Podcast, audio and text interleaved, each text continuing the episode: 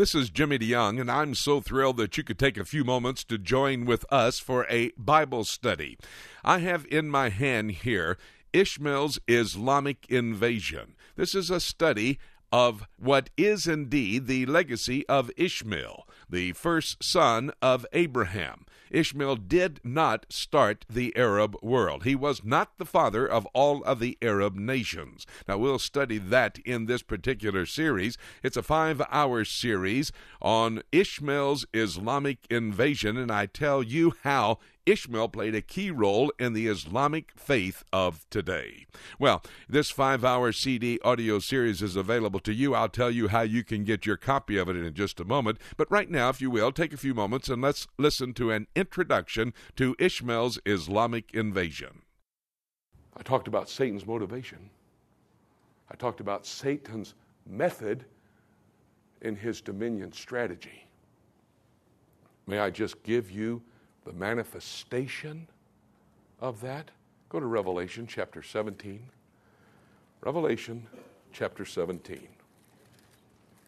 And let me bring out my three objects. Da, da, da, you know I would do that. Here we go. Ding, ding, ding. Can't teach without mic stands. It's ridiculous unless you know what you're talking about. Here's a mic stand. Here's a mic. There's a mic stand. These represent the three main events in God's calendar of activities in the future. This is the rapture, the seven year tribulation, the revelation of Christ back to the earth, the thousand year millennial kingdom, the great white throne judgment, and eternity future. That's how you go through eschatology. The rapture, seven years, return of Christ, thousand year reign, great white throne judgment, eternity future.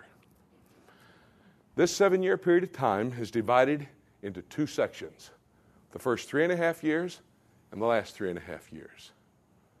First three and a half years is chapter 17 of Revelation. The last three and a half years is chapter 18 of Revelation. Chapter 17 of Revelation. Quickly, we'll just go through it very slightly and then I'm out of here. One of the angels came and he showed me a great whore that sitteth upon many waters. This is apocalyptic literature. The word whore is used four times in this chapter. Woman is used six times. They're synonymous terms. Ten times it's referring to a unvirtuous woman, a whore, a prostitute. That is talking, and I'm taking shortcuts, folks, that is talking about a false church. You see, we are the bride of Christ, and the bride comes to the altar in a white gown saying that she is pure, she's a virgin. The opposite of a pure, virtuous, virgin woman is a whore, a prostitute. And so, chapter 17 is talking about a one world false church. And she comes to power. I'm not going to develop all this, I've done it before, but it's talking about a false church in chapter 17. What did Nimrod establish at Babel? A one world church whose headquarters was at Babel to 539 BC. Then it moved to Pergamus, and from Pergamus it moved to Rome a one world church. I'm not going to develop it anymore. I'm just telling you, chapter 17 is a false church, a one world church. And this is a manifestation in the first three and a half years that originated in Babel under Nimrod, totally satanically controlled. Control. Satan's third strategy. What's chapter 18? Chapter 18, after chapter 17, verses 16 and 17, says that the revived Roman Empire, that's the ten horns. I know I'm taking shortcuts. We're here all week long. I can discuss these with you. Uh, the revived Roman Empire in chapter 17, verse 16, destroys the whore. It hates the whore, it burns the whore, it makes her naked, and it destroys the church. The revived Roman Empire destroys the false church, headquartered in Rome. Verse 17, and God hath put in their hearts to fulfill his will and to agree and give their kingdom unto the beast until the words of God shall be fulfilled. And so then all of this power and lordship is given to Satan, who temporarily, listen here, after the first three and a half years, you know where he goes? Jerusalem. You know what he does in Jerusalem? Second Thessalonians 2 4 sits down in the temple as God. What did it say in Isaiah 14? I will be worshiped in Jerusalem. He goes to Jerusalem. Sits down at the midway. That's the abomination of desolation. He desecrates the temple. Then, in the last three and a half years, where does he go? The power is given by the revived Roman Empire to Antichrist, Satan controlled, to go over into Babel, Babylon, in chapter 18. And he headquarters himself in Babylon, literal Babylon. Babylon, alive and well on planet Earth, modern day Iraq, where today UN inspectors arrived to look for the weapons of mass destruction that George W. Bush, President of the United States, Tony Blair, Prime Minister of Britain, says that Saddam can use to hold this nation hostage. The Antichrist, by the way, Saddam a prototype, but not the fulfillment of, could hold the world hostage from Babylon. Antichrist will hold it hostage from Babylon. And in the last seven years of the time before Christ comes, the first three, a false church established at Babylon, satanic control, a false economy or government in Babel, Babylon, satanic control. Satan had a plan 4,500 years ago and puts it in place in the last days. And what tool does he use to do that? I submit to you the Islamic faith. May I close by reading quotes from a very famous world leader named Vladimir Putin president of Russia, made on the 11th day of November this year, speaking to the European Union in Brussels. This is not some crazy prophecy teacher. This is the leader of probably the second most powerful nation in this world. Here's what he says Islamic radicals are pursuing the systematic annihilation of non Muslims.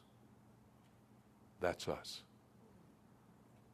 Second, civilization faces a mortal threat from Muslims, and they have plans to create a worldwide kingdom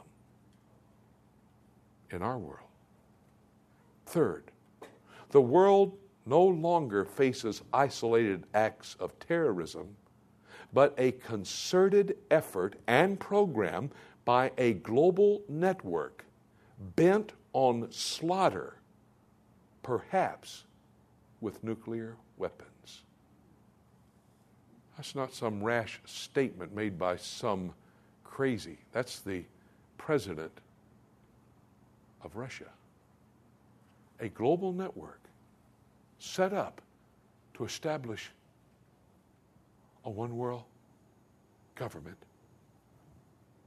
and a one world religion. Satan's strategy manifest in the Islamic faith, who has as their goal world dominion. Everybody involved in the religion of Islam and answering directly to Allah, a satanic being. and we're here. That's Satan's dominion strategy. September the 11th, 2001. Open the lid on the jar, and the genie escaped. And they're not going to be able to put him back in the jar. What we face is the time of the end. And Satan's dominion strategy applicable today. Father, thank you for the Word of God, the privilege and honor to be able to open the book and start to come to some conclusions on what you're describing as the day of destiny. We thank you for the privilege that you've given us to spend some time here together with these precious people. We've set a base this morning for the purpose of being able to look at, examine in light of biblical prophecy and the truth of God's Word. This that is so prevalent in our world today, so prevalent that a world leader, Vladimir Putin, says we're in an unbelievable time in history when they will even possibly use nuclear weapons to slaughter non Muslims and set up their world kingdom. Let us pay attention to the truth and understand the days in which we live. In thy precious name we pray with thanksgiving. Amen. Thank you so very much for joining us for this Bible study. Ishmael's Islamic Invasion is a five hour CD audio series available to you.